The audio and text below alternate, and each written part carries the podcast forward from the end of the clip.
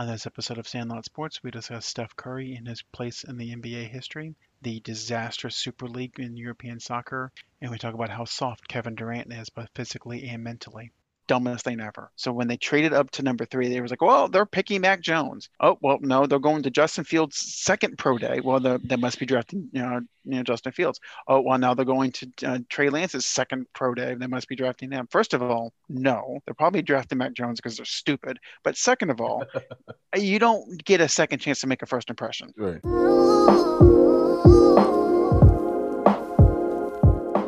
Good evening. This is Sandlot Sports. I am Adam Capperson. I'm here with Dorian Cody and B J Thomas. Blake Griffin looks re-energized. Well, being on a team that actually can win a game or two will do yes. that to you. Yes. He feels like he looks like he wants to play basketball again. I mean, he's never going to be Blake Griffin, but he looks a lot better. Yeah, yeah well, I, I don't know. I, I am, I don't know quite how to say this without being extremely rude, so I'll just do it.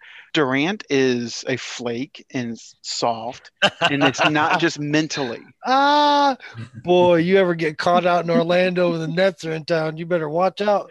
Get punched you know, in the K D face is by... known for pulling up on people. Yeah, yeah he's get punched in the face by a seven-foot spider. But uh, I'm serious. I mean, he just cannot take punishment, and, and, and again, not just mentally but physically, because yeah. that hit that happened on his thigh the other day. I've seen so many players, basketball, football, even uh, baseball players, have that same exact thing. And don't get me wrong, it hurts like hell. Walk it off and come back later. He's but so for- sensitive. I bet you he measured tremors. I'm pretty probably, like yeah. he probably know, he probably senses things we can't sense. He hears his dog's whistles and shit. Like, oh man, you know. And, and there's something to be said about being an empath like that, where you just, you kind of sense everything around no, you. But this isn't good. Don't use that term empath. That's not that's he's not using that in a good way.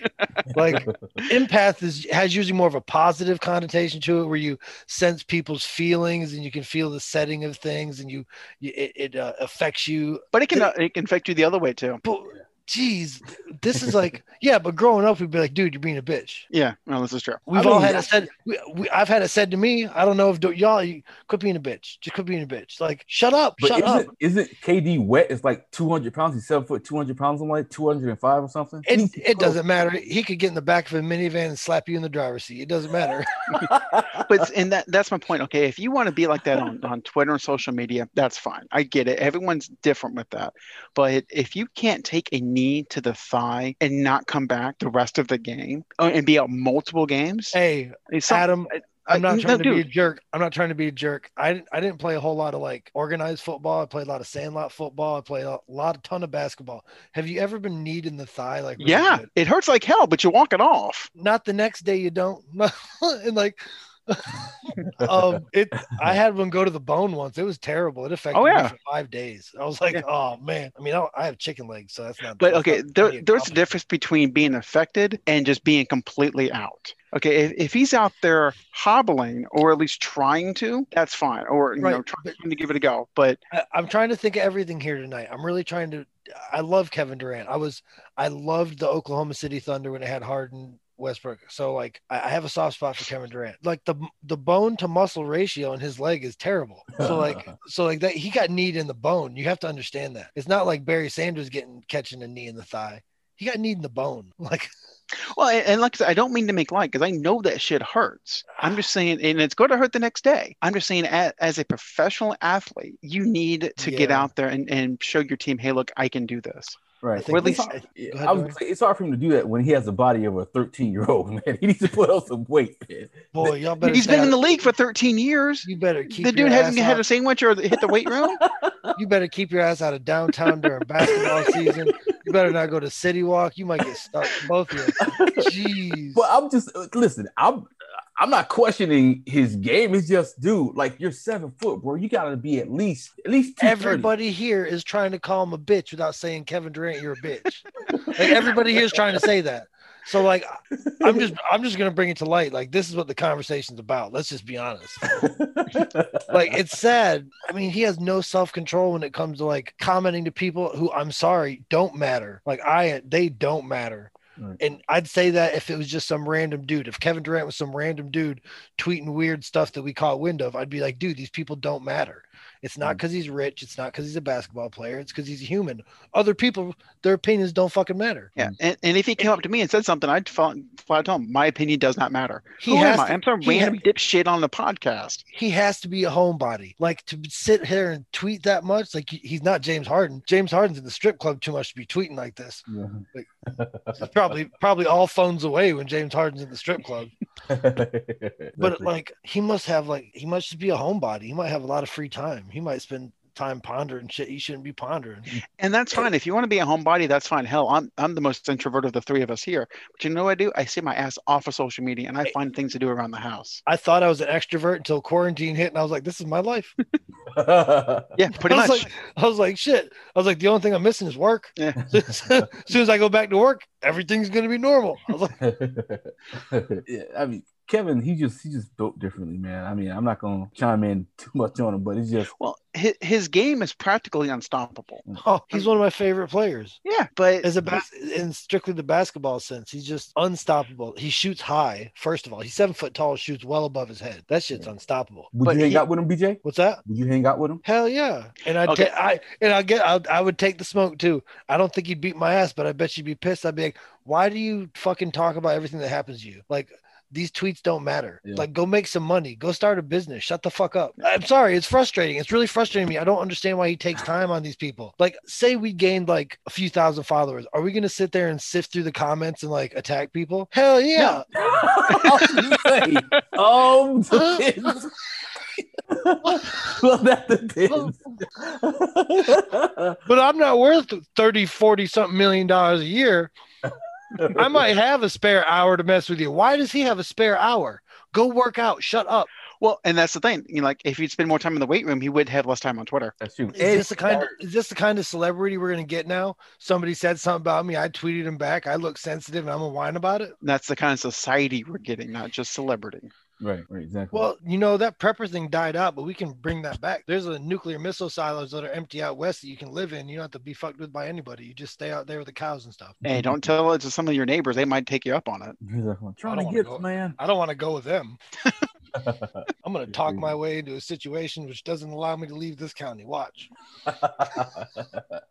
Oh, question for you guys. Uh, change subject real quick. Did you guys, um, you saw about the whole Super League over in Europe, right? Football. Yeah, and it's already folded. Damn, already? Already folded. The power of FIFA, the power of UEFA is immeasurable. That was the power of England. That's what that was. That was the power of the United Kingdom. That's what the hell that yeah, was. Yeah, basically so, when they said that if, if those clubs do that, they are out of, of, of the bigger tournaments, and they just went, nope, that's too much money. Which, by the way, was a bitch move. Yes. Total. I, I was not happy with that at all. That was like just a cowardly move. But you know what? Do you? I can see college football doing that. They practically already are. Right. That's what they do every year. Yeah. Right. Unless somebody right. gets lucky. Right. No, but, and, but. And, and and it's twofold. So the college football playoff is exactly like that. If you're not in one of these five conferences, you, you don't matter. And during the regular season, you might possibly maybe play an, a good team from the group of five. Maybe. I, I liked the initial idea of it. I was like, oh, this is going to be awesome. The, some of these teams will probably wind up playing each other a couple times a year. Like, it's going to be excellent. And I was thinking about it. I started reading some of the, I belong to some uh, British soccer Facebook pages, and I get some of their posts. And they were like really pissed off, basically with the whole like, who the hell do you think you are attitude? Like, who said you're the best? When's the last time Manchester United did anything? When's the last, like, they started listing off all these clubs that haven't been successful in several years. And it's just, uh, I started to think about it like that. Like, hey, who the hell are you? Mm-hmm. Could you imagine? I, I'm just throwing teams out there, but I'm going to put them in there because it's true. The Cowboys, the Packers, the, the Patriots, the Bucks, and all them just saying, shit, we're taking off. We're going to start a little eight-team league, and uh, good luck. Mm-hmm. I could imagine it. I, I could see it folding really quickly. The, the difference is, is, I mean, there's just no infrastructure. I mean, the reason why those teams, th- those clubs over there, and the teams over here are successful is because the infrastructure that's built in to allow them to be successful. Now, there's sixteen teams, I believe it was sixteen, um, that were doing that. They were doing that because they are also the, the richest sixteen teams over there in Europe. That's yeah. who they think they are. They think but they can buy the way of everything. It was like eight Dallas Cowboys, though. They haven't won shit since the late nineties or like early two thousands. Like, a lot of them haven't won in several years. And a couple of them have had brief pockets of success surrounded by like the dark ages. So I don't, I don't think it was a, a, a good look. in hindsight. I don't think it was a good look to announce it before you had your all, all your ducks in a row.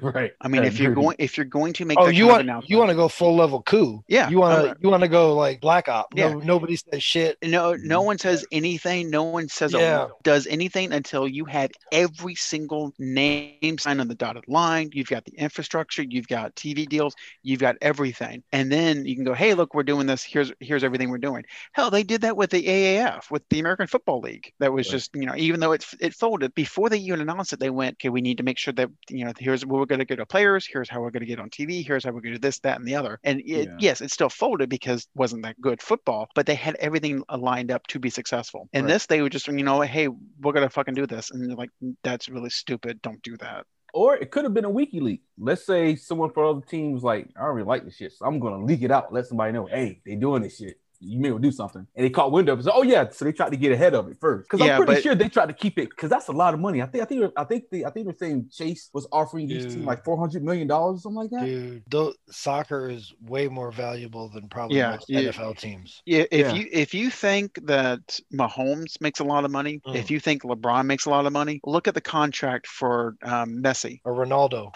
Yeah. I mean, Are they the richest? Geez. Athletes they're, in the world? If not, they're pretty damn close. I mean, I, I think um, Floyd might actually be up, be higher up there. Still, because, uh, promotion, um, it'd be, it'd maybe be, not in the past couple of years, but I know I know when like Rooney was making his money, Floyd was high up on that list. Well, I mean, it's only a click away. Give me a second here. Yeah, oh, go ahead. Shit. I, yeah, I, I'm seeing Jordan. Well, I'm okay. seeing Jordan. Well, yeah. Well, are we talking yeah. about active though? I think we have to be specific with this. Yeah, that's right. I was gonna say. Active. Yeah, and, and you gotta, gotta understand. Jordan owns his own shoe brand. Highest paid active athlete. Athletes. Roger Federer. Well, I'm, I'm looking here. It says Tiger Woods on um he said he's worth his net worth is eight hundred million. Well, okay, that's net worth. That's not what they made last year. This that's where okay. B J was going. So uh, so the thirty highest paid Uh, athletes of twenty twenty. I just had it up there. So you Federer, the Forbes list? It's Yardbarker where they, they pulled okay. it from Forbes. Okay. So Federer last year made one hundred six million dollars. Ronaldo made one hundred five. Messi made one hundred four. LeBron made ninety-nine. And who's who's after LeBron? So it, it Neymar. Neymar is next okay. at ninety-five so, and a half. So three out of the top five are soccer yeah. players. Yep. Yeah. yeah. So that, well, I think we're answering questions here. yeah. So, but but and here's the you know the real kicker. Okay, they work for people. Okay, they make a crap ton of money. Somebody pays that. Yeah. And to them, a hundred million dollars for a toy, and not to get too. Oh, it's nothing. It's but nothing. to them, th- to them, these people are toys. Hey, yeah. just give them a crap ton of money and just let them let them go. Another horse in the stallion. Yep. Or the, in, the, in the stable, excuse me. Stallion in the stables. That's all it is. And yeah, so I, I think it was really, really bad timing, not only just releasing it when they did, because before they had all the, the details worked out, but also releasing it during the semifinals of the big tournament that's going on right now. That was just stupid. So, Dorian, do I think that maybe somebody might have leaked it? Yeah. I also yeah. think that they were just arrogant and just like, we're going to do this anyway. Well, I mean, the whole idea is arrogant. I don't know why thinking they could just pull it off by talking about it wouldn't be, I mean, I mean, it's not out of the realm of their actions at this point. Yo, I'm looking at the richest owners in the world. There's a guy, his name is Mukesh Ambani, and he's the owner of the Mumbai Indians, and they are a cricket team. eighty, no. eighty-four point five billion dollars is what they're worth, is what he's worth. That's fucking crazy, bro. That is insane. The next is Steve Ballmer, sixty-eight point seven billion dollars. And and that's money that's just obscene. Like, it's hard to even fathom how much money that actually is. Now, they're not sitting there waiting in cash Scrooge McDuck style. A lot of it's in investments and this, that, and the other. It's still a crap ton of money. Insane. And that's when I hear people, you know, and they say, well, LeBron James you know makes too much money, or um Steph Curry makes too much money. No, they don't. First of all, they're in a like, cap hush. league. Yeah. Yeah. They're hush. they're they're in a league that's capped. The soccer players are not. And on top of that, the owners, to them, it's nothing. It's like a percent. Yeah. Not it, it's a percent of a percent. It, it, but it's it's not even the per, yeah, it's, I'm about to say it's not even a percent of the owner's wealth. It's like a percent of the revenue for the year for the team. It's not even yeah. it's not even directly tied to the owner's wealth no. until you say over the luxury tax, then you can might say, then you may say he's chipping in or something, or he's taking well, taking from one hand for the other. That's all. And that's what that's what people don't understand. So like the salary cap is set at, I want to say for the N B A, it's fifty-three percent of the total revenue across all streams, the T V marketing or T V merchandise, the whole the whole bit. So the the team is self-sufficient as a whole. Now, B J, to your point, now if your G M is just like, I want to buy everyone, a la what's going on in Brooklyn, that's a different story. Yeah, but. I mean, for the most part, these, these things are just, they're self-sufficient. Why? Because people still go to games. Yep. People still watch them. Yep. Why do you think the N B A is playing seventy-two games this year? Right. No, and, yeah. and I, I I mean that very seriously. They the just... contracts are written that they have to play seventy games or they don't get the T V money. Wow. That's amazing. So, yep. So that that's that's why the N F L was really pressing. We need to play all these games during COVID. That's why the N B A, whenever you know a team pops up with COVID here or there, they make sure that that game is postponed and not canceled. Because if they don't have the inventory of games, they don't get the money, and that's a lot of money to to give up because James Harden couldn't stay at a strip club and got COVID. uh, you know, I'm not very good at the financials and stuff, but is there some way they could insure themselves against something like this happening again? It, yeah, it has to be written into the contract. They they didn't think about it, so they didn't they didn't run into the contract into the D B the, contract. The new C B A has to include something to include this because. Well, these guys shouldn't have to play if they're concerned about this stuff. Well, here, here's the deal. If you go, if you're going to ask for that, that's fine. What are you giving up to get that? Nothing. Everything's a negotiation. Nothing. It's the N B A. Fuck you. Well, you're just I mean, gonna give it. You're just gonna give it to the players because LeBron wants it. Le- LeBron's got one, maybe two more years left in him. Doesn't matter. He still wants it, and he'll make K D want it. He'll make. I mean, that, you know how that works. It's only gonna take True. about four of them to really want it, and then the dominoes will fall. True, but I, you know, every time you hear about, hey, the N F L players are getting this under C B A, the N B A players are getting this. Okay, so what they give up? Yeah, the, the N F L players gave up. You know, so it was mandatory O T As at the beginning of the season. Okay, so what do they give up to get the To, to get that less practice? You know, they they got the marijuana policy. Cool. What'd they give up? So it, Man, it's all negotiation. We can just switch gears right there. It's really going to suck for the Cowboys with Zeke smoking weed openly this year. oh. Hey, Zeke, I need you to run. No, nah, man, Dave's not what? here. What? This brownie's kicking my ass, man. Mm-hmm. If he's doing edibles, we're in trouble. Oh, hey, I'm just letting you, I'm just letting you know they're hey, they're, Mike, di- they're different. Hey Mike, you may want to draft a running back behind me just in case. Whew, bro, I'm telling you, I'm gonna smoke like a quarter quarter a week at minimum. I bet you smoke. Um, you, you know what's crazy? Well, I sh- I should say this on air. I got to tell you guys a story because I know someone personally who's a personal friend of Zeke's father. Friend. They grew up together. And they shared me some stories about Zeke, which is crazy. I'll tell you guys probably the text. Don't do it on a recorded line in case it gets out. Oh, of course not. Of course not. I was just like, oh boy. Right. Yeah, I'm not doing it. But, oh boy. But but he is a party animal. I knew uh, this. I was I was told this. This person is very close to the family. To Zeke's well, family. And that's close. What's really funny because like back in the seventies, those players partied too. Mm-hmm. Specifically, I know Larry Zonka partied because you know where he would go to party. Where? He'd come up to Fruitland Park and party really? up, yeah, because it was away from all the scene. That that was just who he was. He would come up to Fruitland Park and party, and that, that man could put back some drinks. Wow. Where was he drinking, dude? I wasn't around. You gotta, you gotta, we gotta talk to whoever you talk to. You have to talk. We need more information. Well, I, I can tell you exactly who who was talking to because I can tell you who was there with him. My dad. Talk to your dad then. I need answers. Larry Zonka's a Syracuse Syracuse alumni. These are great stories. Yeah. Well, were there any uh, women involved too? Oh, whoa, I'm sure. Whoa. We're just gonna talk about drinking stories. I mean, back in those days, a party, you know, you know, had some weed, had some women, free love. Well, and that was uh, the thing though. So yeah, back, back in those days, they had Fruitland Park though. The, the I mean, meth wasn't around then. Yeah. It was safer. Well, it was, and that's the point. Is back in those days, you could drink, you would smoke weed, and you'd have some lady friends around. And that was pretty much the extent of it. And you could go all night. Now with heroin and coke and everything else, you can't you can't afford to do oh, that because your body don't screw it up. You went there. The first thing I went was this camera phone. First thing I thought of was the camera on the phone. He's like heroin. I'm like, no, nah, these pictures, these pictures get everybody messed up. Larry Tunsil. Everybody. That was a great picture though too. Won't Talking mask. about the gas mask. Yep. That was that was excellent. You ever tried one of those things? Nope. Good luck. If you if you can keep your eyeballs in your head, you succeeded. It doesn't matter. It doesn't matter how much smoke you took in, as long as your eyeballs stay in your head. Hey man, my, I, I've worked in the industry for way too long that would randomly test you, and there was no, it was no tolerance, complete zero tolerance. Oh, I'm just asking. I'm not judging. Yeah. I don't care whether you did or didn't. I'm just wondering if you ever happened to find yourself behind a gas mask. I, I'm all. just telling you why. Wow. So, um, switch gears for a moment. So, Steph, no comment. Yeah, I, I, yeah. Steph Curry. Let's focus on Steph Curry. Is better um, than Bill Walton, of course. course. uh, I'm sorry. I didn't mean to interrupt. Go ahead. But I was going to ask, so there was another uh, debate on Twitter if Steph Curry is better than Steve Nash. As a as a pure point guard. Two different guys. Two yeah, different guys. Two different games. Two, two completely different games. As a pure point guard, Steve Nash is better. Is Steph Curry better than A I? But but A I both, is more shooting guard than point guard. Uh, so's Steph. Yeah, but they but the difference is they have Steph playing point guard because they don't have. Allen Iverson was playing shooting guard, literally going coming off the ball, and he brought he brought the ball when he felt Eric Snow was being a bitch. Was doing what he needed to do. He was like, man, give me the damn ball. Golly, y'all so quick to call people bitches tonight. I'm I'm saying what others out in the universe were saying when they were covering the Sixers was do like we, how um, Allen Iverson would get upset and then he would take the ball when he felt as if Eric Snow wasn't doing his job. I, B J, I think I think Dorian just seen some of the purple Urkel and just kind of in the gas mask. Yo, that commercial was hilarious. Some of you saw it yet. That that commercial is hilarious, man. I, I heard he's supposed to start a strain called Purple Urkel. Didn't you yeah. send me that? Yeah. Mm-hmm. How is that not going to be like a couple hundred million dollar idea?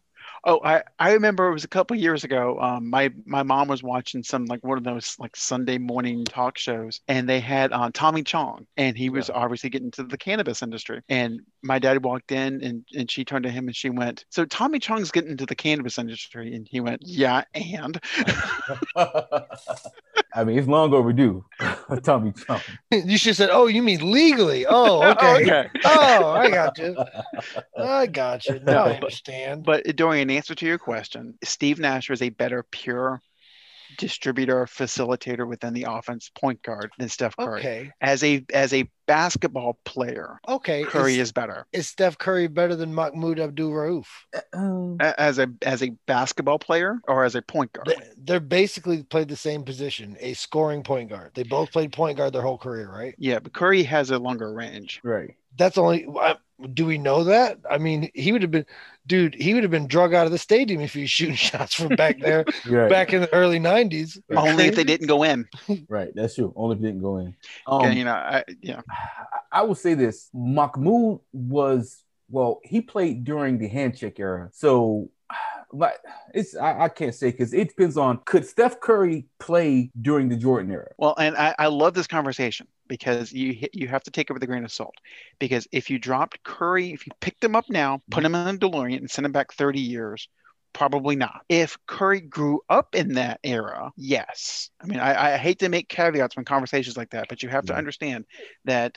Would he be you, the same level of star in the league, though? He's kind of small. Tell me Gary Payton at six three, not going to swallow him up for the whole game, being able to put his hands on him. Yeah, grab on him. Yeah, because there's a lot of hustling and tussling and grabbing in the nineties, man. Remember when uh, I forgot? I think it was uh, Reggie Miller. I think it was the Knicks. He was coming off the screen, and man, John Starks was grabbing all by the neck, and he was yeah called it. And the ref's like, "It's play. I'm not calling anything." So I don't know, man. Ah, that's a good one. Uh, uh, but you see, the the thing with Curry was also the thing with Reggie is that he, by by the end of the game, your ass was worn out. Whether or not you were grabbing him, scratching him, whatever, your ass was worn out, and that's why you know six or seven game series with Reggie. The opposing shooting arm was done. So whom, whomever you're putting on Curry in this fictional, drop him into the nineties. He better not be your lead, your your lead offensive option because he's he's not going to have any legs for a jump shot. That's that's a tough one. Plus, in, in the nineties, it seemed as if the defenders seemed like longer. Like your Stacey Augmon, uh, what is he? He uh, Stacey Augmon was like six eight. But he had like a long wingspan and to where even if you were to come off of a pick, Stacey Augmon land hand like, like arms was like go go gadget Stacey. He could just put his arm up at least get a tip of it. You know what I'm saying? So you had Stacey Augmon. Uh, well, James Posey was mostly. I just I had a thought too though while we're talking about all the differences. Do you remember people being able to run the baseline so freely? No, no. Like Patrick Ewing would come down there, Shaq, they'd come down there and put a hip on you, Absolutely. push you out of bounds, like act like they didn't see you and just back into you and shit. Like like they, they those are called fouls now yeah. because that would that would slow Curry down or yeah. break him, one yeah. or the other. No, I'm serious. No, I'm serious. Right. Patrick Ewing backs up into him running the baseline like that. Like he might have a herniated disc in his neck after that or something. I don't know. But it, but that open... goes back to that goes back to my point though. If you took Curry in his game now and sent him back thirty years, he's not going to, going to adjust until he, you know unless he's hurt. If Curry grows up in that and tailors his game around that, then it's a different story. How many point guards were there back then of his stature? Like what? He's six three, right? So okay, sure. But the thing is, the, the, yes. the point guards back then were like stockier. Like for example, Tim Hardaway was six foot, but he was like a solid. He was like a bulky six foot. Are, are we just forgetting that John Stockton played in that era? Are we just completely okay, forgetting true. that that he existed? Yeah, but you can't. You got to pull the unicorns out. Yeah. No, I'm serious. It's not yeah. fair. You but take the, you take the high and the low. But wouldn't wouldn't a, Steph be considered a unicorn? No, I don't know if he would back then. I don't think so. Yeah. So, I mean, well, let, let's let, let's play this out though. So if, I don't know. If you, it's honestly, this is honestly like impossible because there's too many variables, and it's a, it's a nice thought experiment. But I guess with his size, I'm just not sure, like, would the coaches even let him shoot like that? Well, and that, that would he would he have been trained? Would he have been trained to shoot like that? So you brought up a good point about, you know, if if Steph was was make, taking the shots that he's taking now at the distance that he's taking them, unless he's hitting fifty percent, the coach is going to wear his ass out. And I so remember not, when I remember when like six threes and a half was crazy. Oh, I remember when Penny came in the league, he was six six, and people thought he was a giant no, point guard. I'm, I'm talking about six threes and a half. Like for yeah. a team to hit six threes and a half, I remember that was crazy. Like, ooh, ooh, these guys are hot. Oh, now uh, it's nothing. Now you got Ersan Ilyasova hitting five and a quarter. Quarter. Now I remember watching the uh, watching the documentary of the early uh, Warriors, and I would say that Don Nelson would probably be the closest to allow Steph to shoot those type of three pointers. Because he was he was starting to that he was starting to open up one of the coaches that the, to open up that revolution of offense to where it's free motion and and steady moving. Uh, for what when I saw the um, actual documentary, so. My per, uh, personal opinion, I think that Don Nelson would probably be like, uh, okay, yeah, you can shoot it. So we'll, you know, he would be the only one I could see that allow it. But like the Chuck Daly's, he's not having it. Pat Paul Westphal would have. Having it. Paul Westphal, you know, I could see that. Yeah, you know what? I believe you because Dan Marley, hey. he shot a lot of, uh, you know, deep threes, not as deep as stuff, but he shot a lot of way Larry, behind. Larry Brown let A I do whatever the hell he wanted. So, I mean. But that's only A I though. Anyone else, they said that Larry Brown is very stern. Right. So if if you're telling me that Larry Brown has Steph Curry instead of A I and doesn't see all those threes going, he's going to be like, that's what I got to live with. Yeah. I mean, it's tough. This is what I'm saying. There's so many variables. Yeah, it's tough, like it's, yeah. it's tough to have a good conversation about it because you can always, are you sure? What if this? Or, yeah. um, but man, I don't so, know. Okay. So I'll do something a little bit more maybe realistic. So, okay, Dennis Rodman. Let's say you take Dennis Rodman and bring him in this era. Would he be a twenty and ten guy or maybe a, a twenty and twenty guy? No, because no, he still wouldn't shoot. No, he'd kick it out to three. He'd, he'd be like a ten rebound. He'd be like a twenty rebound, ten assist guy. Yeah. You, the thing about Rodman wasn't that he couldn't shoot, even though he couldn't. He, just he didn't care. want to shoot. He didn't care to. He never wanted to shoot. Unless it, it was what the team needed. Like yeah. if, if, if he had to give you fifteen, that he'd give it to you. No, specifically, unless it was what Chuck Daly or Phil Jackson needed. Yeah, that's what I'm saying. That's exactly yeah. what I'm talking about. Like if, yeah, if he but, needed something, uh, he'd do it. Yeah, but it, any other coach that he had couldn't get that out of him. He might be the greatest team player on game day ever. As long as he's in the arena. On game day. I'm saying on game day. He may be the greatest team player on game day ever that I've seen, that I've ever laid eyes on. I, mm. I, I hate saying ever. I'm sorry. But that I've ever seen or ever seen heard of. Just seems like he may be that guy on game day. Yeah, because he he was extremely unselfish. He never looked for his own shot. Right. Maybe and we'll say something... maybe we'll say at work because we could include practice and all those other things. So mm-hmm. greatest team player at work. Yeah, but I mean, it is just watching his game, he he never cared. And I don't think there's a player now that has that kind of team first, whatever the team needs. If I don't score, that's okay. What about yeah. Draymond Green? What? What? Who now? M- Mister I'm the best defensive player ever. Now, now we're about to talk about somebody that might punch us in the face. Hey, I'll, uh, I will tell you this, though. If Draymond punches me in the face, I'm not going to mistake him for Aaron Donald. Like, nah. I don't know. I don't know who this guy, I don't, who the hell does this guy think he is? Like, you're going to survive Aaron Donald's punch. Mm. I think that's what it was. It was like a clout grab. Like, look what, I only got this from Aaron Donald. No, bro. You'd have yeah. been, you'd be like headless horseman riding through there. Yeah, you would have been dead. Dead. Dead. You ever see a watermelon explode? Like, that's what, geez, Aaron Donald. One of, one of the guys I work with is uh, not a big football fan, but he understands it and played a little bit when he's younger. So I was like, I showed him pictures of Aaron Donald. I was like, this is who he claims hit him. And he was like, no. I was like, yeah, no, no. He's alive. He's talking about it. He's not, he's not like half his face isn't drooped down. He's no. You imagine getting hit like that, dude? I don't want to get pushed by him. Not even. No. You need that, a chiropractor for a month after that. Yeah, you, you described it perfectly. It's a Sherman tank. Yeah, that's when he said he mistook him. I was like, no, a Sherman tank looks like a Sherman tank. You know, that's, that's not something you wonder about. I mean, crazy. I, I, I, it brings me back to when he sacked uh, Russell Wilson uh, this year in one of their games. How like Russell Wilson was like, I, I could have swore he had a concussion because Aaron Donald picked his ass up and pretty much just threw him to the ground. And Russell Wilson, I know he was like, "Oh, how many how many helmets am I seeing right now?" Well, okay. And that, that's the thing. Like, if you're if you're Russ, if you're in the air, you're just thinking, "This is gonna hurt. It's yeah. gonna hurt a lot." Yeah. Yeah, I'm, yeah. I'm staying outside if I'm Russ Wilson. I'm bootlegging, bootlegging, bootlegging. He's going to be chasing me. He's not going to come at me. Exactly. So uh, since we're uh, switching gears to football real quick, question. Um, Antonio Brown, it looks like the uh, Bucks may not sign him or have him back. Um, would you? Where else would you? With Tom, I would. Jaguars fan. Yes, he would. He'd desperate for anything. I mean, it's. I, oh, oh, you mean on the Jaguars? Yeah, I mean, I don't have a, we don't have a choice. But um, but as far as um, but as far as the Bucks, I think that his best chance, I think him and Tom Brady. Tom Brady's probably the only person that can keep him in line because eventually, Antonio Brown is going to be Tonio Brown. You know what I'm saying? And, and that's my point: is he is extremely talented, but he's not worth the headache. You know, you, you can get a player that can be seventy, seventy-five percent of, and, of Antonio Brown's production okay. for a fraction of the price and zero the headaches. I appreciate his talent, but there's some guy that plays with like ninety-two percent of his talent that is not going to give me a headache. Yeah. And that other eight percent is a per is a, I can make that up somewhere else. Or, you can, you or, can scheme or, that for someone else. Or, or he'll make it up over the course of the season. Yeah. He might figure something out if he's that close anyways. So, I mean, the headache's not worth it in my opinion. If I were coaching, I don't know if I would push for it at any point. There'd have to be major injuries before, like, hey, let's give him a shot, see what he's got. Well, and that's the thing. So A B is going to want to go to a contender. That's just how he is, and I don't blame him. No contender is oh. going to want to bring him in and mess up the chemistry. Because Especially if you're if you're, young. if you're a team that's a quality wide receiver away from winning the Super Bowl, that is not the, the way to go. No.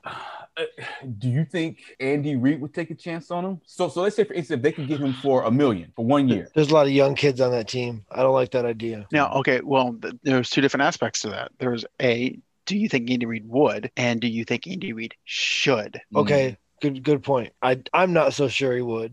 This is the man that had T O, and I know he shouldn't. I'm yeah. solid. I'm solid on that. So pretty much, it sounds like we believe, or you guys believe that Antonio Brown could have played his last season. No, and, and here's the deal: is he has not played his final down because the Oakland Raiders still exist in the N F L.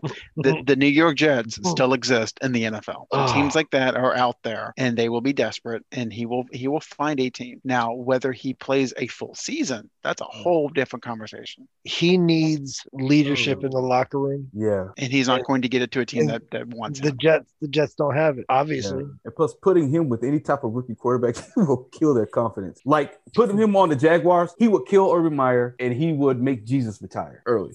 So, so, God, so you're saying please. that pairing, pairing him, pairing Antonio Brown with um, like Mac Jones or Zach Wilson's a bad idea? Yeah, I wouldn't do that. I wouldn't do that. Oh my God, I can imagine Zach Wilson is like, "Hey, coach, can you help me out here?" Antonio Brown coming out, "You gonna throw me the ball or what?" It's like, Mac, well, you have two defenders on you. Mac like, Jones is doomed to fail, anyways. Oh yes, and and so yeah, I, I will admit I love this time of year because I get to complete be a complete nerd, and it's embraced for a little bit. So I, I went through all of the drafts since I have been live on this planet the past forty years. And of the quarterbacks taken in the first round, maybe ten or Hall of Famers, maybe. And so I don't understand how these teams or why these teams think that, you know what, this is the year we find the diamond in the rough and and, and move up to get a quarterback. You know why? Because nobody can properly evaluate quarterbacks. No, I believe it's that. it's to, it's such a hard thing to do. How do you evaluate leadership until you, you throw them in the fire? Like you can say, well, he did this with kids on Saturday. Okay, so he's a leader of kids. It's like you know, how are you going to lead millionaires? Yeah, that, that, that truly don't give a shit what you think. Like the, until, I, I saw until you do something. Worst, I, I saw probably the worst evaluation of a quarterback. And this was thirty years ago when I was kind of going through my, my details. They said, this guy is great if he has time to throw. Well, no shit, dumbass. So is every other quarterback in the league. Everybody in the world. Yes, they all, they're all in the N F L. That's, if they can find that, they wouldn't have a problem. That is hilarious. You can't make this shit up either. Yeah, that, that's the sad part. And I don't know what's what's worse. Okay, the comments like that that make you think you don't know what you're doing, or the fact that people get paid five, six million dollars a year. If Brett they Favre, make comments like that, if Brett Favre got protection, he'd probably have thirty less interceptions. Like, you know, I, I think Brett Favre is like the godfather of just, you know, just sling the bitch. See where it goes. He is the gunslinger. He is the original. Well, I won't say the original, but he is this generation's gunslinger. Just go out there and just whatever. When you're born with arm talent like that, why the hell not? He's built like a goddamn blacksmith. Yeah, like, dude, look, he slung that ball. He was the he was the first guy that I really noticed arm strength for some reason. I don't know. It just I was like, oh, oh my goodness, how do you get it in that hole? It's because it took like a quarter of a second to get there. That's why. did, did you hear the story about Donald Driver's rookie se- rookie year? No, no. They were they were going through the the you know the preseason stuff, and uh, he was trying to get a, a rise out of Favre, and he says, "Is that all you got, old man?" Next time through, he broke three of Dri- uh, Donald Driver's fingers. Oh yeah, I, I heard that. Golly! Now I, I knew the story of Elway and what would call the Elway cross. You guys remember what, what the Elway cross? No. So Elway would throw it so hard that if, if it you know if they caught it with their hands against their chest, it would actually leave a cross where the ball would hit them in the chest. That's crazy. That's uh, crazy. That arm. Uh, so who who do you think in today's N F L has the uh, has the strongest arm? It's tough to beat Aaron Rodgers on a week-to-week basis. So wait, are, are you asking who can really spin it? I hate yeah. that. I hate that. I hate that. We, this is not the Harlem Globetrotters. I hate that. I don't know. I like that term. Uh, um, some people believe that is uh, he's either Allen or Mahomes. Allen's got a cannon for sure, and Mahomes. I mean, those those are one and two, I would think. But Aaron Rodgers got to be up there. See, the, the, the challenge with Mahomes is not so much that his his arm is solid, is that he never really sets when he throws. Now, when he does, he can probably sling it ninety yards, but he hardly is all he ever set, and that's the scary part. Yes, he is he is Brett Favre. Yeah, I love it. Multi-platform, no platform. I love it. And you know what? When you give him time, he is really good. He's really good. Geez, so so's Josh McCown. Fitzmagic. Uh, Questionable interceptions of Fitzmagic, though. Yeah. He's got like a self-sabotage button built into him some reason or another. Yeah, like, he's got Favre in him, too. I think they all do. But don't you have to, though, in a way, being a quarterback? Yes, yes. No, you, no, yeah, you don't. You, yes, you do. The, you have to be able to throw it, walk off the field, and just immediately, as soon as you cross that white line, stand next to coach, just go, fuck it. Well, okay, there, there is a difference. Yes, as, as a quarterback, you need to have a short memory, but you also need to go, you know, look, look, I can't do that again. Right, and, but I mean, as long as you're not making egregious errors, you have to just walk it off. You literally have to, if you get scared in the N F L, you're thinking, if you're thinking you're lost, you're behind, the defense is ahead of you, you're going to lose. Like you can't. Yeah, but you also have to learn from your mistakes. Why? They keep paying me to come back. Well, we just talked about G Ms that get paid five million dollars a year. Brett Favre went to the Hall of Fame with like a one-to-one touchdown interception ratio. What are you talking about? No, I'm serious. Look it up. It's like one hundred twenty-four, one hundred thirty something to one hundred thirty something. Oh, it's he, more than that. I, mean, I think it's. I think you're right. It's about one to one, but I think it's. I think he had well over three hundred of both. Now, and and the, the best part is, I saw something today. His his worst playoff game. We don't remember him for it. They says they they they ran the numbers. His statistically, the his game? The Vikings game when Randy Moss mooned the crowd. Everybody remembers Randy Moss. Nobody remembers how bad Brett Favre was in that game. No, I don't. Randy Moss was pissed that game, man. He was. You could tell he was ready for her. For the Packers, man. I like when players years later tell you their motivations and stuff. I love it. Well, yeah, and, and it led to the best ones. Like, how are you going to pay the fine? Straight cash money, homie. Yep, straight cash. Don't worry about it. Got it covered. Oh, man. Um. So, so Dorian, I'm going to ask you this question. What? Okay, so we, we know that the Jags are taking Trevor Lawrence, number one. Right, wrong, and different. That's what they're doing. Mm-hmm. What are they going to do with the first pick in the second round? I was told that they were going to get uh, it's either uh, another receiver, which I don't think they need another receiver, or the lineman out of Oklahoma State. He, he's been – I can't think of the guy's name, but there's an offensive lineman from Oklahoma State that they've been raving about. They're thinking about getting in the second round, which even Urban, he addressed that they, they are going to address the offensive line issue. So, let's just, well, I hope I hope he sticks to that. I'll just say that. I was yeah. way off on that Brett Favre thing. It was five hundred eight touchdowns to three hundred thirty-six interceptions. That's a shit ton of interceptions regardless. It's the most of all time. Holy crap. He just slung it, man. Now, B J, you were thinking of Joe Namath, the worst quarterback in the Hall of Fame ever. Is he really? And where did he go to school? Alabama. Okay. Roll Tide. Talking about them shitty quarterbacks. But you know what? This one, this quarterback from Alabama is going to be the one that's successful. Exactly. But yeah, I was going to go back to what we were talking about, Dorian.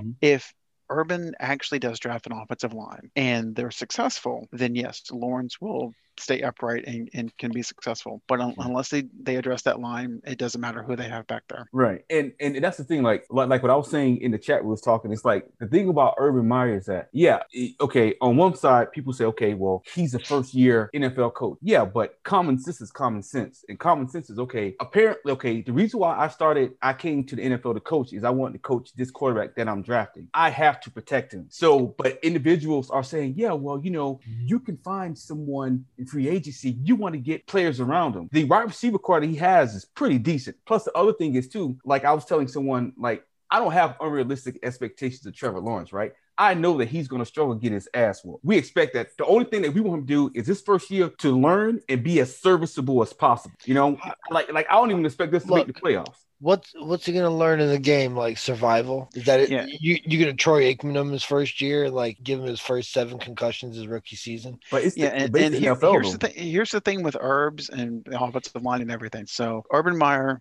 was a very successful college coach. So if he needed offensive linemen, he would go, okay, here's all the four and five star offensive linemen in the country. I mm-hmm. want that one, that one, that one, that one, that one, that one, and that one. Mm-hmm. Go get them for me. Mm-hmm. Now he goes, okay, here's all the offensive linemen in college. What do you mean I can only get one? What do you mean? Right. I, so there, there is a huge difference there. Right, right. No, no, no, absolutely. Uh, but uh, again, like he, like he said, like he doesn't have the the pickings that he did in college. However, what he can do is, okay, on my second pick, I'm going to get the best lineman available. Available, work with him, and then use my staff that I've came together with to see if we can get someone in free agency. They're going to have to get another lineman in uh, in free agency because Cam Robinson, uh, I think, yeah, Cam Robinson re-signed with us, but he's always injured. Right? How long? How long till you know, he signs Tebow? Well, see, and, and that that's the piece that no one talks about. Okay, he's not come on, man. Like, no, no, not no, not, not Tebow. That's just that's just B J being B J. And just ignore that. But quarterbacks that Urban has had in college. Name me a quarterback that he has had in college that you would have wanted on your team in the N F L. Terrell Pryor is a pretty decent receiver. Oh, this is my point. The only right. one, the only one Adam, I can think of. Adam's loving this. Adam's nipples are hard over there having this conversation right now. But there, there was there was one quarterback that played for Herbs in college that had a lengthy N F L career. Alex Smith. Right. So, do you want Trevor Lawrence to be Alex Smith? No. Of of course not. Well, and, and this is my point because Urban in his mind does not know how to treat an actual quarterback. Adam taking shots at Alex Smith, Smith days after he retires. Solid. Solid. He's RoboCop. Like a see, like by all accounts, like a pretty decent guy who overcame stuff. Fuck you, dude. That's that's Adam's second. Like Adam just put his whole shoe in his ass on the way out the door. Alex Smith gonna show up. At least I'm not Ryan Fitzpatrick. Did you guys hear what he did to Alex Smith? No, I do. So apparently the day that the, the day after Alex blew out his leg, you know, Fitzmagic sent him a text. Hey man, I hope you're okay. I know what it's like to go through an injury. I hurt my calf one day. And it was like, uh, not even close, dude. Just like, wow. He, he would have been better off not even sending anything. So, hey, man. He, he, he, he, they, he talked about that when uh, Smith retires. Like, yeah, I regret sending that. Well, like, he's from the Ivy League. Maybe he's a little awkward. That's like saying, hey, hey, dude, I know your grandmother died of cancer that, you know, battled for twenty years. I, I know what you're going through. I lost my goldfish a couple of years ago. Yeah, I had some indigestion last week.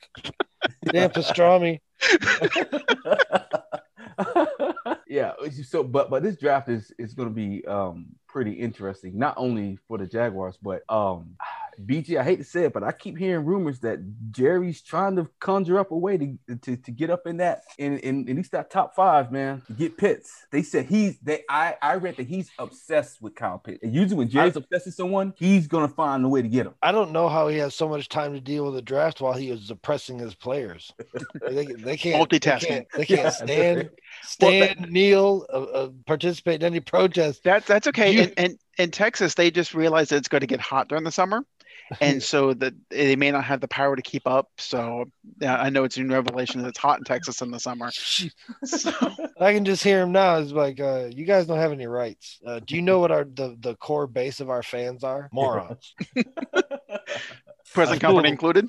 I fool them every year into paying for the stadium with subpar football. Dude, speaking of Texas Stadium, I mean, well, A T and T Stadium. Dude, I was told that, so some kids in Texas from a elementary school wanted to do a tour of, of, of, of Jerry's World, right? He charged the fucking school, man.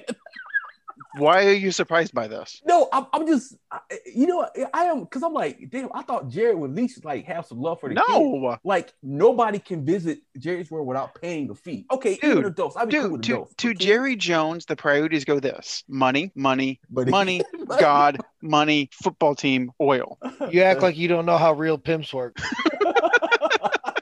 Uh, but when they told me that, I was like, you know, I, I was joking because I thought, oh, it was just a casual joke. They was like, no. Like, like we had to pay for our kids to go do yeah. a loop around Texas. Yes, A T and T. Walk a mile. Right. We gotta, we gotta pay to walk a mile inside.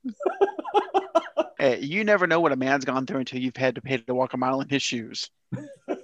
I was like, people carry man. him around there. That's what they don't show you is people carry him around there like a emperor. Like is it emperor from Egypt? Yeah, like he gets he floats around on like clouds and stuff. He that guy, I, I don't know about him. It's hard to be a Cowboys fan. I, that, no, but the really the control on the players to where they can't say anything, they can't respond to anything that happens on a social level. It's just uh I don't know, yeah. typical, typical, yeah. shocker. Do you think he has a room, his own room at Jerry's World, like his own like his pad, own room? Bed? Or like a wing? Oh yeah. It's true. Like his own yeah. living space, a uh, wing with a bed. Linen closet with powder from the floor to the ceiling. Sue me, I ain't worth shit. Don't matter to me. Yeah, looking like Scarface, just a nose full of it. Steven, come here. uh,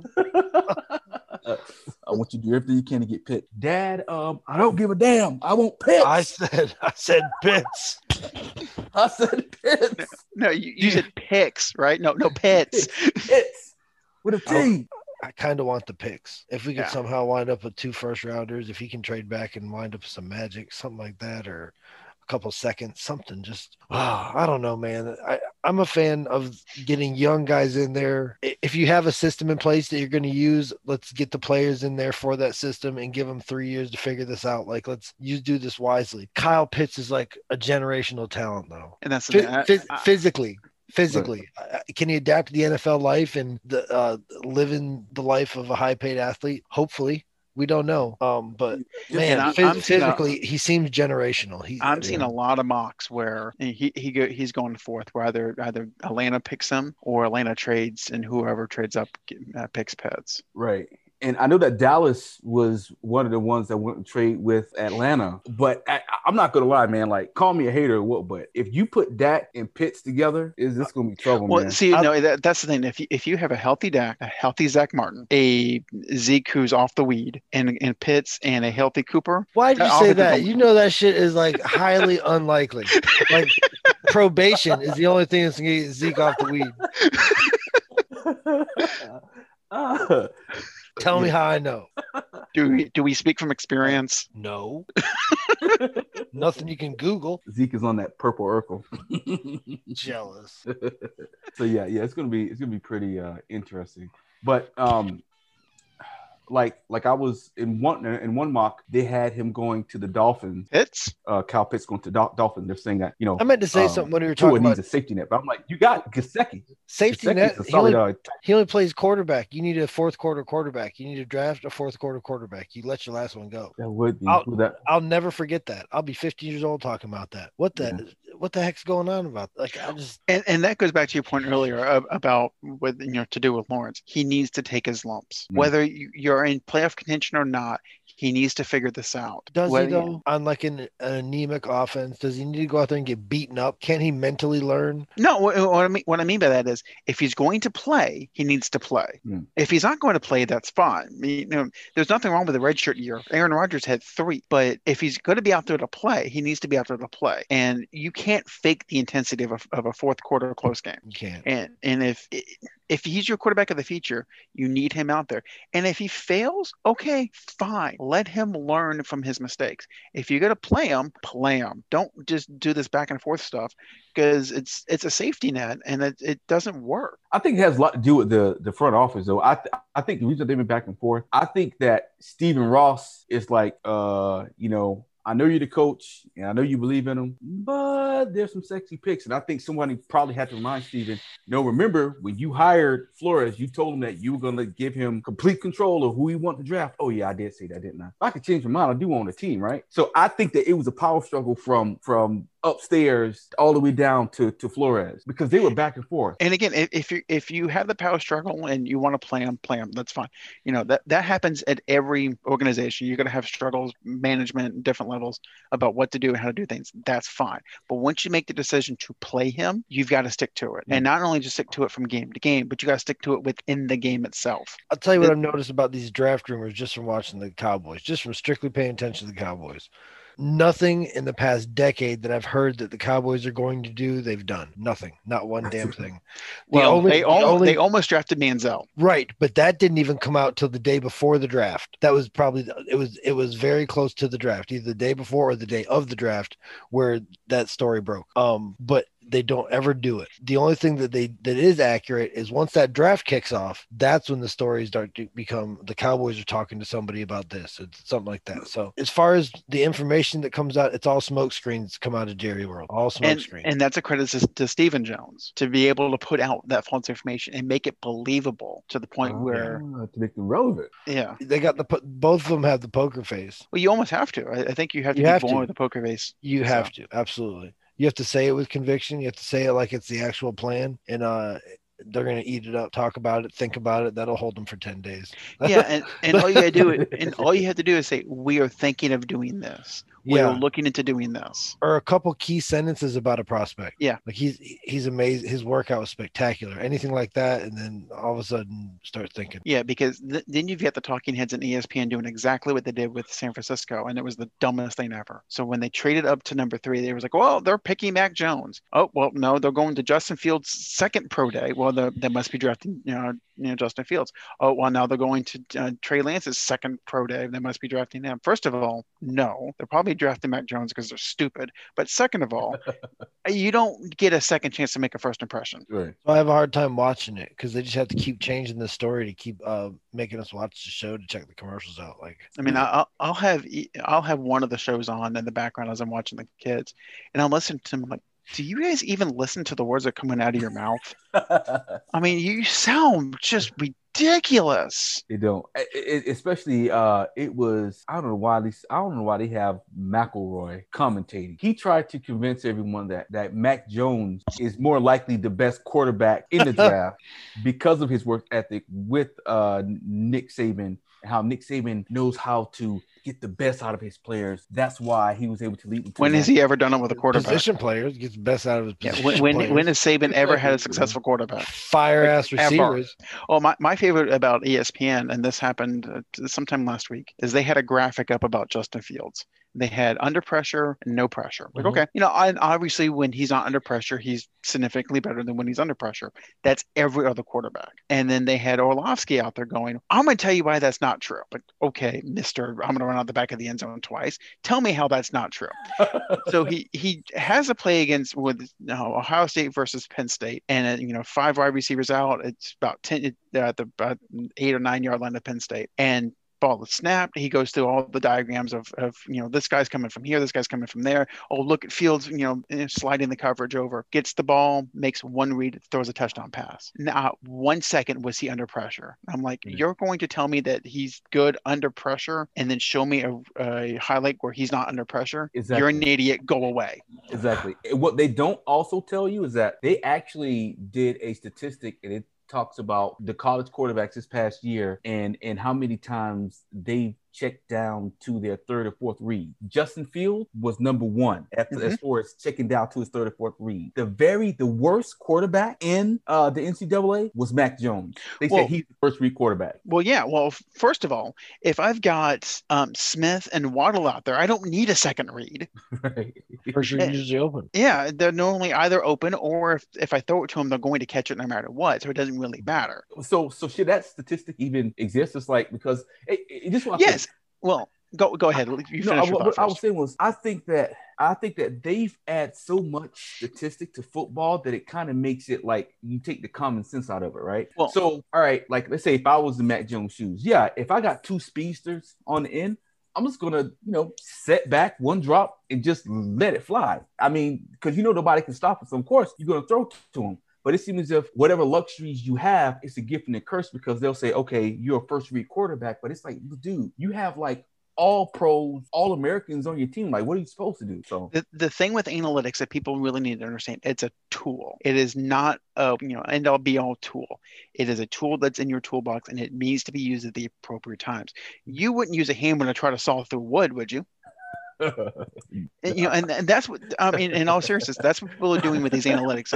They're taking these numbers at face value, and, and if they focus solely on them, then they're not using it the way they're not using it appropriately. Yes, Mac Jones is the one-read quarterback because yes, he's got Waddle and Smith out there, and he doesn't need to make many reads. You know, Fields is you know multiple-read quarterback, which is fine. And I but I but on the flip side of that, how many times did he misread you know a, a wide receiver that he thought was covered but really wasn't? Because Tyrod Taylor is the king of that. You know, that you know, they, they run statistics all the time that yes, Taylor is great completion percentage, you know, he's a great teammate, you know, but he misses open guys because he thinks they're open, he thinks they're covered and they're not. So yes, analytics gives you a way, gives you a, a scope of what to look at, but as a football play, as a football evaluator, you know, okay, so this is what I need to be looking at. Why is it that way? And it's that way with any statistic, whether it's, you know, on base percentage, slugging percentage, check down percentage, whatever. You need to go, okay, this is what it's telling me. Now I need to figure out why.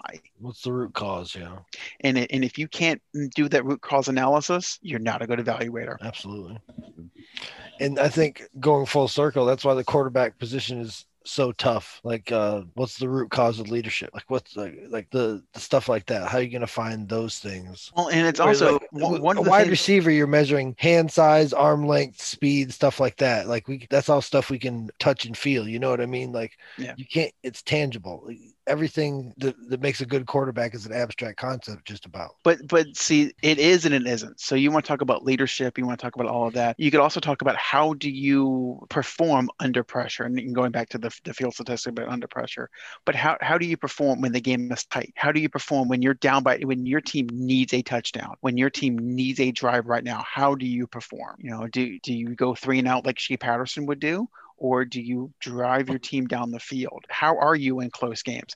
And that's something, especially this past season, when the, the games were all kind of all kinds well, that, of wonky. I just you don't can't think measure. That's fair, though, because Mac Jones is going to be one way in, in college football because of his lineup, and then he's going to come to the N F L and not have the same talent. And so I, I'm just not sure that's an accurate evaluator of talent because, like, how do you take a guy that played on an all-star game, team and judge how he's going to do on the Jets? This is true. You know what I'm saying? He doesn't have the same protection. The uh, I don't know how to say this right, but the, the the talent ratio. Here we go, a talent ratio. Like the talent ratio in college is much higher. Alabama's offensive line is probably much better, more skilled, and more defensive lines than the Jets' offensive line will be in the N F L on a weekly basis. But see, you, you could you could take that same argument. Okay, so how did Mac Jones and that massive offensive line do against a team that had equivalent defensive line or better? Now, it's probably not going to be many teams in college that have a better oh. defensive line than Alabama has offensive line. But Maybe how- I shouldn't have narrowed it down to offensive line. Maybe no. I should have said offense as a whole. But because... But- the, the point is still valid, and, mm-hmm. and, and and you're right about the talent ratio, but th- that point is still valid. How how do you succeed when you're not a superior talent on the field? Yeah, like how do you evaluate that? And I think therein lies the trick to finding great quarterbacks. But for and, some reason or another, they're still pushed to physical talent more than they are. Because I think it's the easiest thing to find. Be- exactly, physical it's talent. Easier. Yes, it's easier, easier. to to you measure. Have to spend, you how have to spend far... some quality time with somebody to find their leadership qualities. And as as we've seen it with management and with people that report to management, if it's easier, it's going to be the way it's done. That's what we're going to do it. Yeah. This is efficient. It's efficient. Who, who cares if it's efficient. Right? It's yeah, easier. It's easier, right? Oh, we we have a new term we can use, the talent ratio. Yeah, hey, we, we coined a new t- a new term. Yeah, Look at that. Um, but guys... it worked too.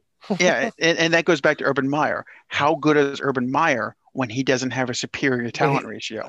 Yes, exactly. That's going to yeah. be telling. And Dorian, you have to be a little nervous. I mean, of course. I mean, to be a fan, I mean, he, I mean, we got a first-year head coach and a first, I mean, and, and a rookie quarterback. Hell yeah, I'm nervous. But I, I if, if there's any other coach that I, I would have the confidence in with the intelligence to figure it out, it would it would be him. Is he going to try to recruit an all-Florida team? Not all Gator, but all state of Florida team. Hey, that I because Urban Meyer has done so well when, when times are tough. Yeah, well, I I say this. I, I say this. I I'm, I'm pretty sure. I'm, I'm pretty sure when, when he had that conversation with with Shad Khan and, and whatnot, I'm I'm sure they covered all of that. I think that one one thing about Urban is before he quits, he's going to do everything he can to try to win. B J, B J, stop. You know what I'm saying? I'm before he Nick Saban, huh? No, no, no, no, no. He wants to spend more time with his family. Before he Bobby Petrino's. yeah, I mean, I, I don't I think he'll Petrino. I, I, I, you know, as much as I like talking shit about Meyer, I don't think he'll Petrino. But, I think Petrino, he'll at least finish out the season. Petrino didn't even like fly back to Atlanta. Oh yeah, that's right. He just stayed, he just, Louis, he, right? he stayed in Saint Louis or uh, New Orleans, I believe. Yeah. mm. Got the motorcycle ride back home. With a young lady. Wasn't she his uh? She was a graduate assistant, assistant or something. Graduate yeah. assistant. Yeah. Yep. Oh, little, man. Little abuse of power there. Conflict of interest. All that. All those weird okay. things. All those hey, weird things. You want to get paid this Friday, right? Yeah. Uh, Daddy needs some attention. Notice that coming from Dorian, not me. Look, I uh, would do that if I was a manager. That sounds like Deshaun Watson's approach. Oh, yeah, can you massage you right here? Sir, that is not your thigh. Yeah, I'll have an extra twenty if you, you know, just just a little closer. we, talked to, we talked about the two-knuckler. Allegedly. Allegedly. Let me see that. Allegedly. I don't want to get sued. uh, Hold on. Is it about that time? Okay. Let's yeah, go ahead. Oh, no. You're, you're twenty minutes early. Nice try, buddy. Nice try. You try, try to send us to the can is what you're doing. That's why I said allegedly, because I don't want to speculate that any anything happened. Oh, just shut up. Um, this is going to turn into a shit show. That's all we do know.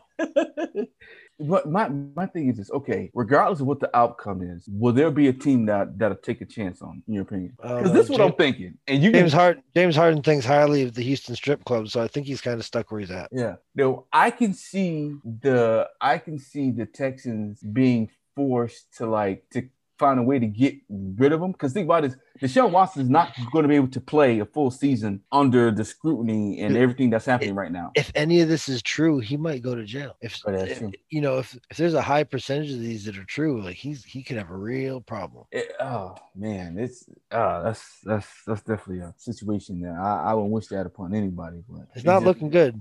It's not looking yeah. good, but I do know one thing. This this is going to get crazy between these lawyers. Yeah. It's going to be weird. I'm trying not to pay too much attention to it because I don't like the lawyer jockeying stuff. Like it's because it's all for show until we get right. to court, until right. something is actually – because has any actual charges been filed against them yet? No. Yeah, so we're all speculating and allegedly. Right. Well, apparently the N F L are they're interviewing a couple of the accusers, um, which I don't know how that I don't know how, how that's going to work. Are but, we sure they should be in charge of this stuff? Right. I, if I was the N F L, I would stay out of it until I will let the courts handle it. I would courts handle it because I, I can see, you know, something happening where those wit- accusers now are. No, don't want to get involved for some reason. Yeah, um, the amount of girls was kind of sketchy to me, but like, I, I mean, I don't know, man. You gotta, you gotta believe until proven otherwise. It's just tough. It's just tough to process it all. Right. So so pretty much it so it seems as if like they're saying so so he didn't he didn't is it a matter of him like he didn't technically force them to I don't I don't or, I don't know if we're qualified to talk about this area of this right now, to be honest with you. Yeah, no, no, no. I'm just trying to get an understanding of like what they're saying he did. Like, are they saying that, hey, he put me in a position where I felt like obligated to do something to him? Look, like, yeah, like, it's it's a it's a very fine line about what's consent and what's not and what was actually forced upon them. Asking I, for a happy ending is different than forcing a happy ending. I was about to say, I don't think any human being is cool being nutted on unwantedly. Just saying. That that is Wait, true. But hold on. So so that actually happened? That's, that's, um, that's those one are some of the, the that's one of the allegations. Those are some of the accusations. Whoa. And it's not it's not one girl that said that either. There's a couple girls that have brought that up specifically, allegedly. Like, dude, you could have. Don't judge me here. I'm just saying what he could have done. Uh, trust like, me, dude. I will not. You don't have to worry about me judging you. It's the internet. But still, like, dude, if that's what you want to do, man, you could have hired a couple of porn stars. You could have went to Vegas and did all of that. And it had to sign well, a consent form. The thing is, I guess with people that do stuff like this, it's the it's the ability to make that person do this. It's a power thing. Yep. And that's, I, I think that's going to be the crux of the issue is yeah. how much of that do they feel pressured to do it because of the power that he had? Mm-hmm. Because if, if I'm a massage therapist making, you know, decent money, but not great money, mm-hmm. and I tell this client, no, this high profile client, no, I am not sticking that up your butthole. And he goes, tells my man.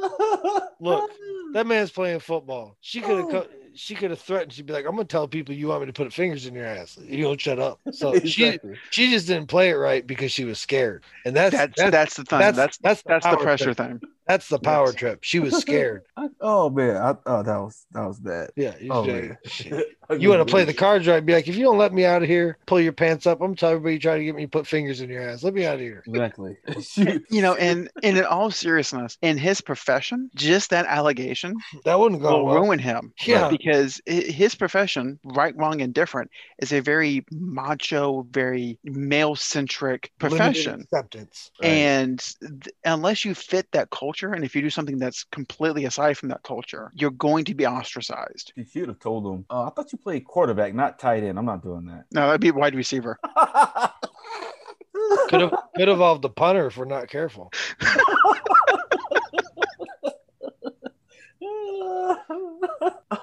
It's some of this shit is so cartoonish though.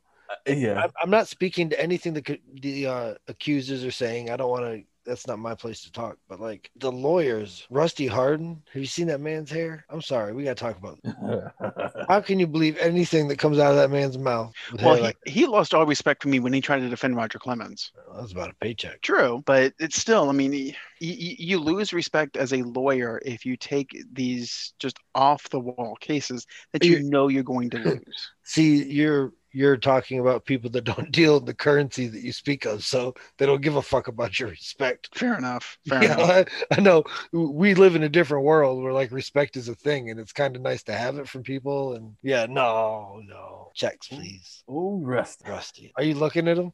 yeah, yeah, yeah. Looks, well, you know what? He, like... he, he's not any worse than the lawyer for Joel Greenberg. Have not seen that yet. Oh, I mean, he you, you talk about a cartoonish-looking lawyer. He looks like what would happen if Lionel Hutz had, you know, had gone on a week-long bender. Rusty Harden looks like he has like a Shih Tzu on his head or something. Yeah.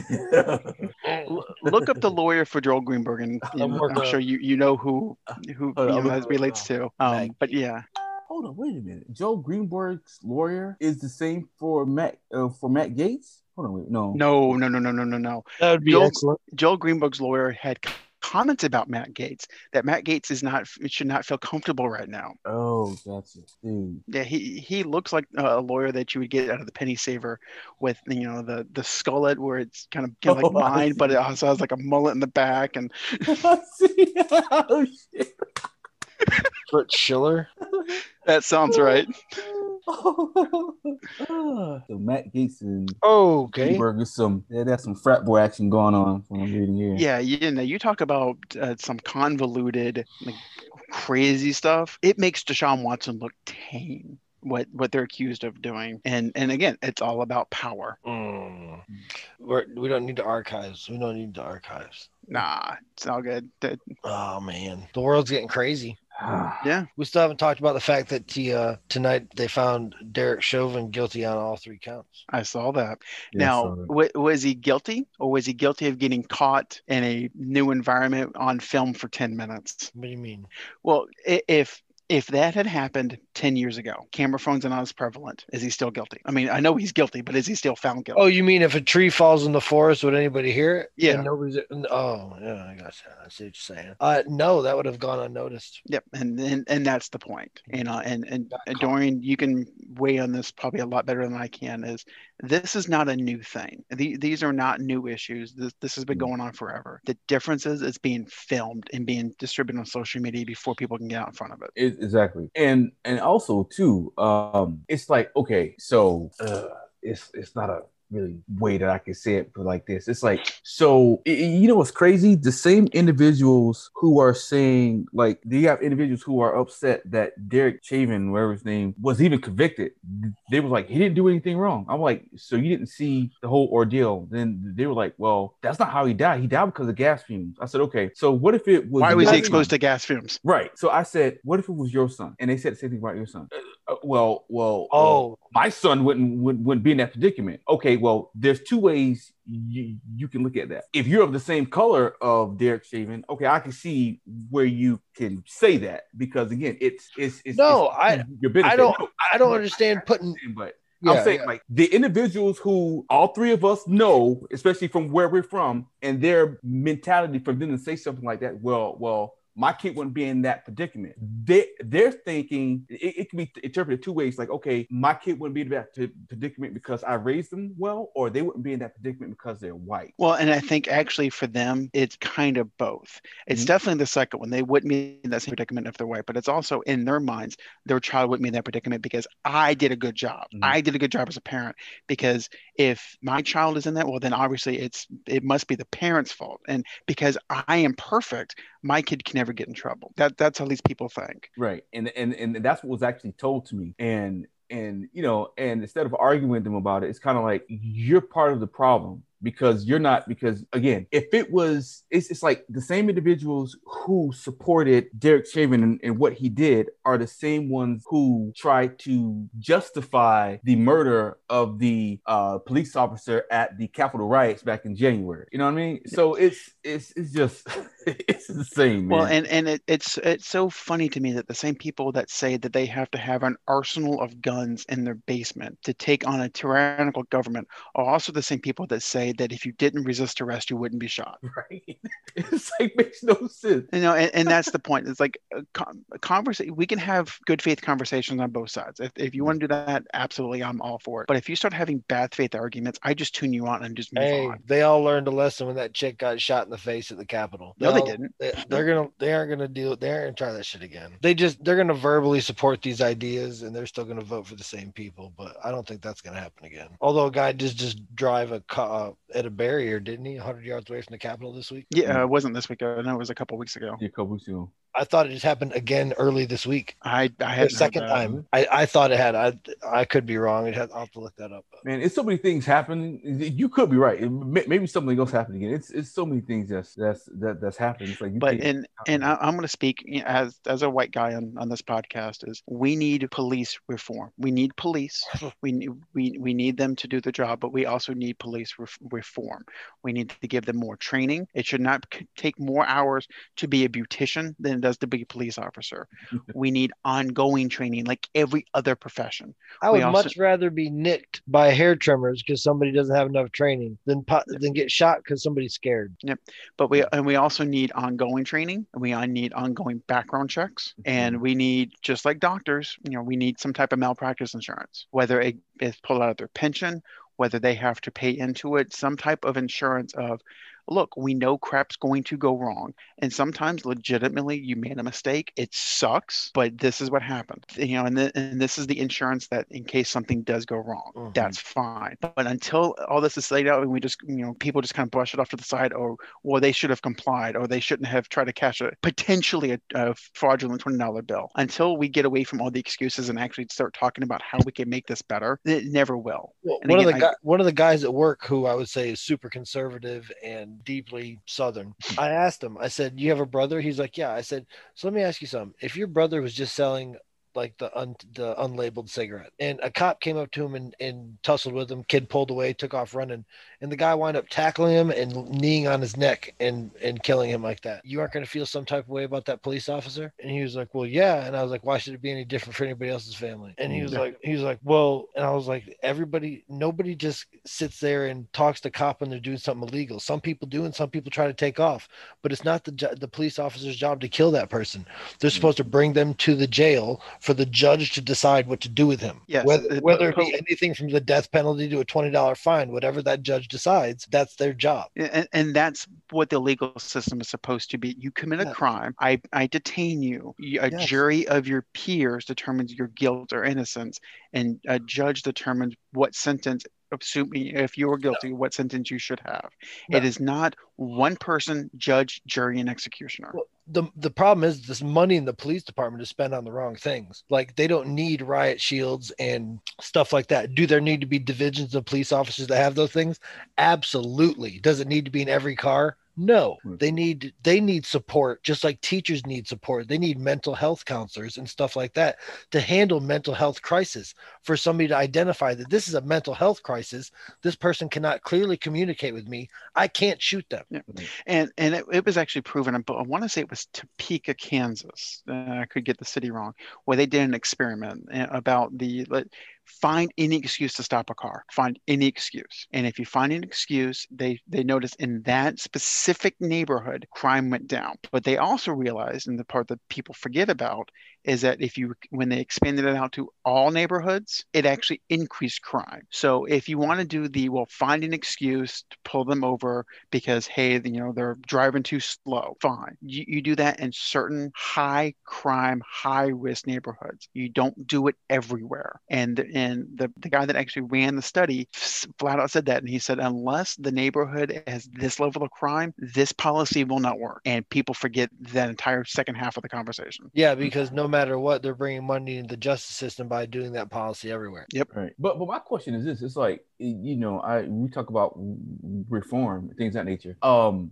um, I do agree to to a reform to a certain extent, and the reason why I'm kind of leery about it, because it's like they're doing, instead of trying to uh, you know, give more mental health uh mental health help to the police officers, they're allowing them, they spend thousands upon millions of dollars on bulletproof training. Well, this is what and, this is what we're talking about, is the money's being put into the wrong things. There needs to be a SWAT team. That's absolutely the, the we opened that Pandora's box. The drugs have led to some serious criminals. Like, there's people out there, that cartels in our country and stuff like that. So there needs to be divisions of police officers that can handle certain things. But what I'm saying is, like, I'm not saying mental health counselors for the police. I'm saying to work with the police, so that the police don't have to encounter the mental, the mentally ill, because a lot of this is a miscommunication or, or or reading a situation wrong and causing problems. Also, yeah, I mean, I don't, I don't know. It just, it just when I when I found out about that bulletproof uh, training, it, it really threw me off, because I'm like, so you're teaching cops how to legally kill someone without any being reprimanded. It's what you're teaching them. Well, and, and that, that goes back to reforms. I'm sorry, finish your thought. No, no, no, no. Go ahead. No, no, no, no. It, was, it goes. It, yeah, it goes back into reform of, when do you discharge your weapon? What happens? So I know for federal officers, anytime that weapon is, is discharged, a report is written, an investigation is conducted, right, wrong, and different. If they were, di- if that weapon was discharged inappropriately, they are punished. Now, it could be a, you know, demerit on your record, whatever. It may not be severe, but they are punished if it was discharged in, improperly. That same policy should be for police officers, with the inclusion of body cam footage. Why is it okay to turn body cams off at any department? Any exactly. Country? Why, why is it why is it okay to turn off oversight Reco- over your job? Required equipment. I, again, I go back to fin- financial industry for thirteen years. Okay, if I turned off the oversight, you know, process on my computer, I was fired that day. You worked in a bank, didn't you? Me or Dorian? Yeah, didn't uh, Adam? I'm sorry, you were talking. That's why I was asking you. you yeah, worked I worked your... at I worked at a bank for thirteen years. Yeah, so like if you turned the camera off that was facing the vault, you think there might be a problem? Yeah. Well, and that's the funny thing. Yeah. I never, I never actually touched the money. I, ne- I never touched a single dollar bill. But right, no, but if had, you did that, if yeah. you disabled the camera that faced the vault, well, and, and that's the thing. You, a problem. And it's not even the vault. If you if you disable the oversight on your computer, yeah. If you just have a, the wrong problem, you are terminated immediately. As with any other profession, it, a teacher, for example, if a teacher has a student in their in their classroom, you know, it's a one-on-one and the door is open, or I'm sorry, the door is closed, that teacher is fired immediately because you're removing oversight that is needed there. Co- police should be held to the same accountability that everyone else is. You, that oversight is there to protect them. If something goes wrong, that oversight is there. Is, okay, something went wrong. Here is my side because you can see it. It, it shouldn't even be an option for them to, to turn it off. I don't even know how, like, yeah. And I've I've never gotten a good answer from anyone. Whenever I ask, why is it okay for cops to turn off their body cam? In what instance is it okay for them to turn off their body cameras? It doesn't it doesn't matter like who you are or what you are. No. Imagine being pulled over by the police officer for something, getting in a disagreement with why you were pulled over, and he reaches to his chest and clicks that camera off.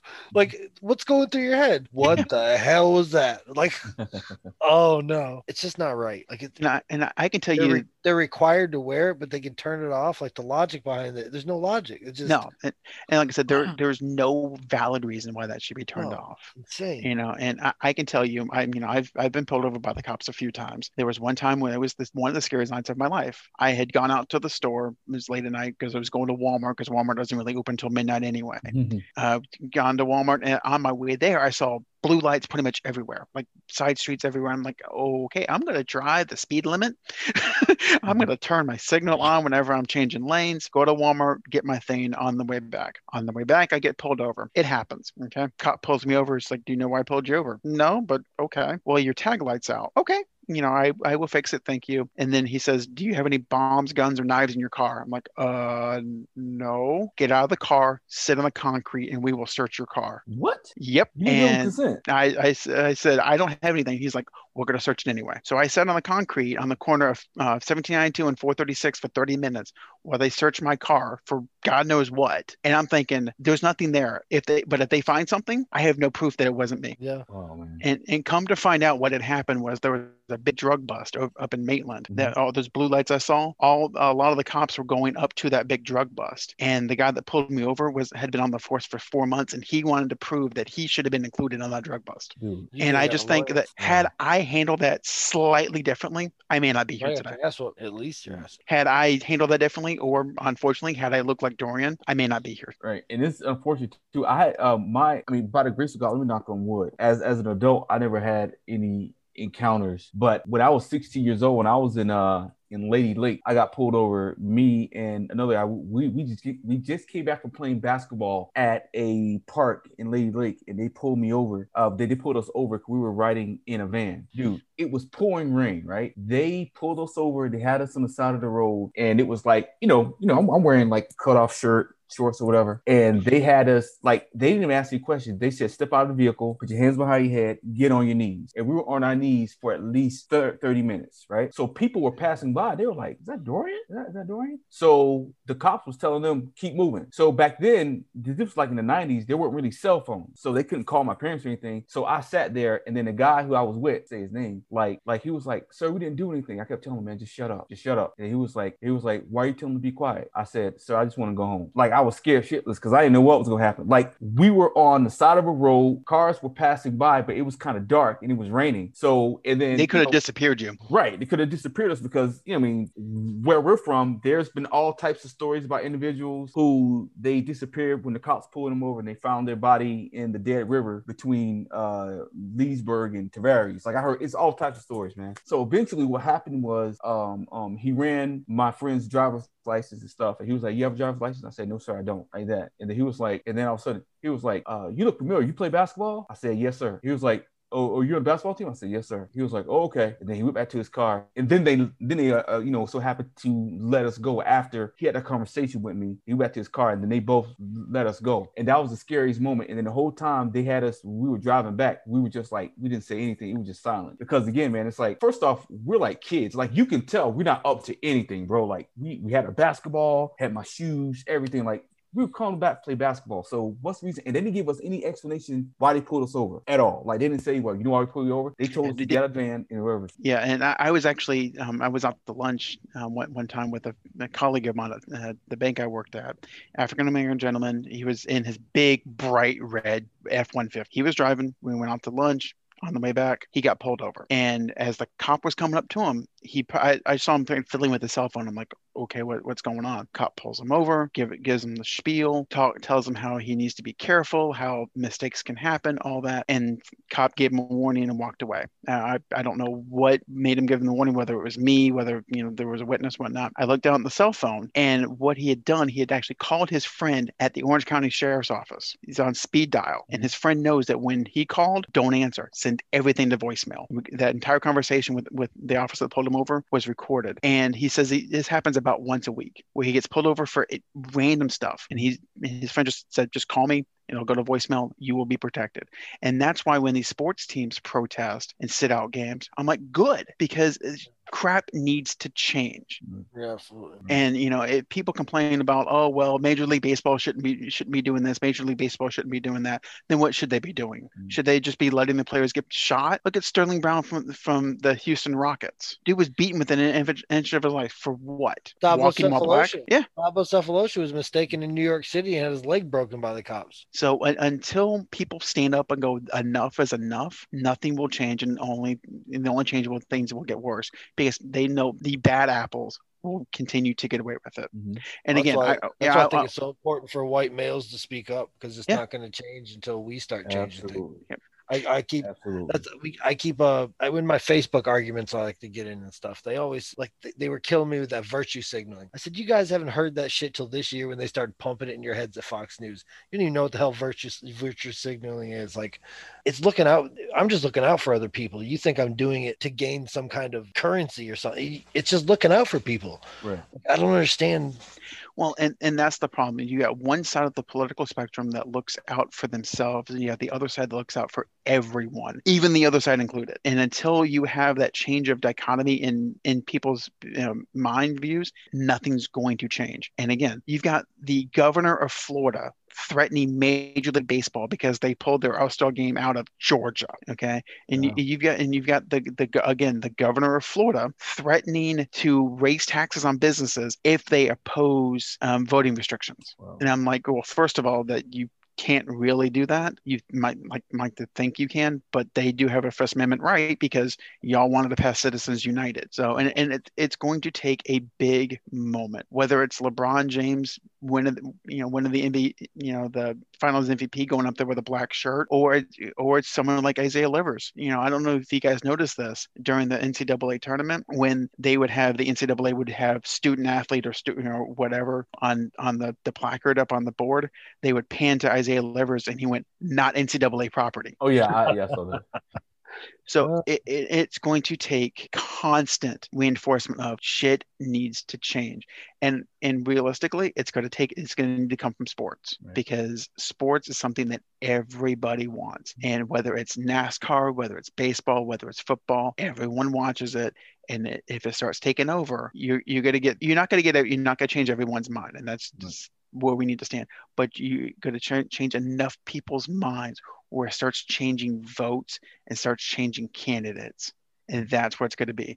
And, you know, once we kind of get out, out of this American First Committee, I mean, American First Caucus or whatever that crap that they were running earlier um, last weekend, once that goes away, because it's just blatant racism, things need to change. Absolutely. So I, I'm off my sandbox for the night. I know we only have a couple minutes left. No, but it was a conversation that needed to be had. Yep. Yeah, absolutely. We, we weigh in on a lot of other things. We might as well say what we need to say about that also. So on, on that happy note, I did, I saw a stat that um, Steph is the first person over thirty-three. I don't know, it's like magical number of age thirty-three, skills diminish, to have eleven games with ten threes or more. Yeah, I saw that earlier too. That's a pretty impressive stat. Yeah. Now, it, anytime I see a, a, a statistic with threes, I go, well, it didn't. The line didn't exist for most yeah. of the league. Reggie would have loved this. Yeah. You know who? To, you know who would have loved it even more? Who's Pete that? Maravich. Yeah, yeah, yeah. Larry Bird being able to shoot how many ever threes he wanted to shoot a game. Yeah, that'd been nice for him. Yeah, pe- people forget that when Larry when Larry was playing, the three point line was added, and they didn't know like what to do with it. Larry's like, "Let me show you." Oh, this y'all here? Where's... Oh wait, you're gonna give me more points for this one? Okay, oh, it's just a step back. Okay, yeah. Oh. So yeah, when when they when they say this stuff is the you know the best point guard again. Pure point guard going way back to the beginning.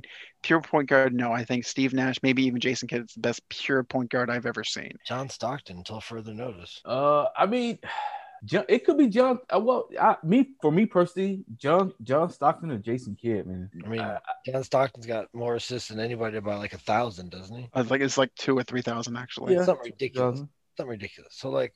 I mean, I don't know how you could just, yeah. we're talking about point guard. What's the point guards traditionally do? Distribute. Right. They, they facilitate. They facilitate so, the offense. So, but, like, but, but what?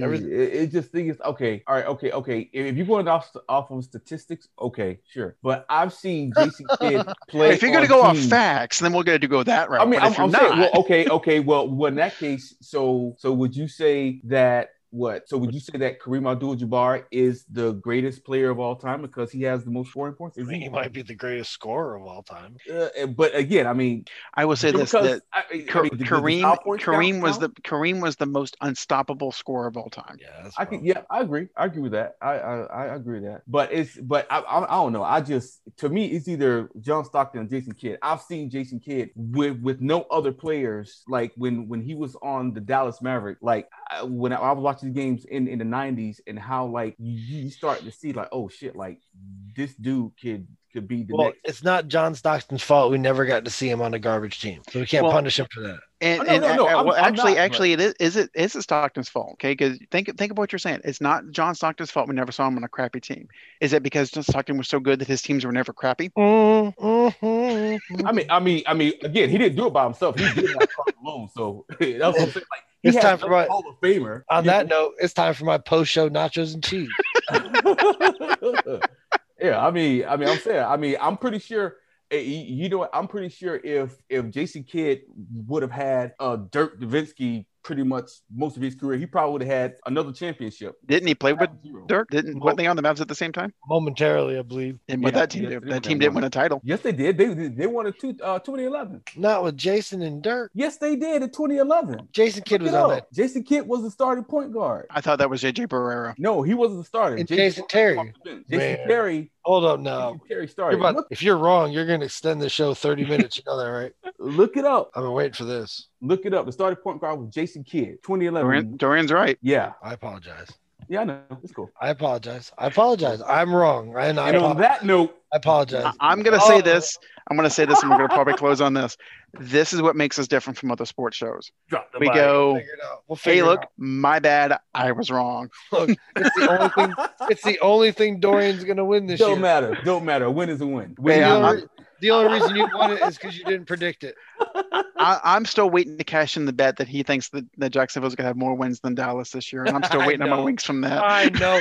I, I mean, I'm going to eat those could. wings so nice. I'm going to eat them. Actually, no, I'm not. I'm going to I'm going to eat them like a true white person. I'm going to leave meat on the ends. Yep. Yep. I catch so much shit for that. I can't tell you how much shit I've caught for that in my lifetime. You eat wings funny. Why don't you take the meat off then? I said, because I don't want to chew on cartilage. Okay. So true story.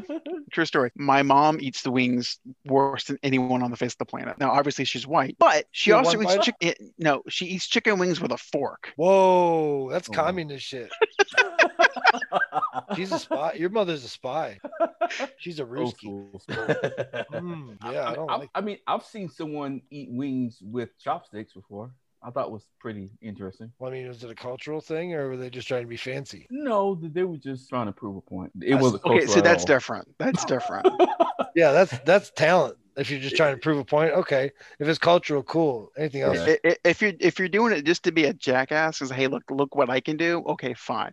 But if you if you're purposely like you're using a fork to get the meat off a chicken wing, just go away. I'm so I'm so jealous of people that can properly operate chopsticks. I'm so jealous. Yeah, oh, I'm, I'm chopstick illiterate. My I, wife makes fun of me all the time. My, fi- my fingers, my yeah, my fingers just don't function like that. So I, I, I think it's like, a, I think it's a Leesburg thing because really, when do we get practice with chopsticks? Maybe you need stickier rice. Whatever. So the ball's balled up, maybe. I mean, it's balled up, right? I'm trying to figure out ways to do it. I need to know.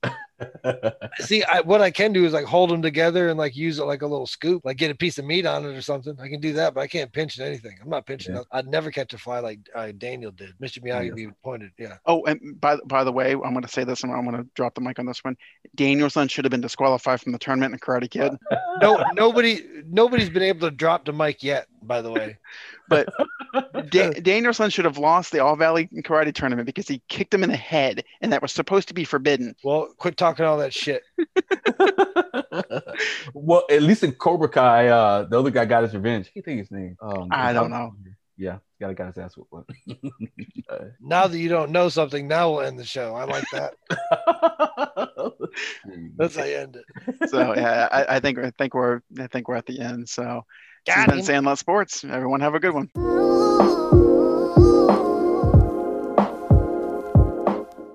Want more Sandlot Sports? Just follow us on Facebook at Sandlot Sports or on Twitter at Sandlot Sports twenty twenty.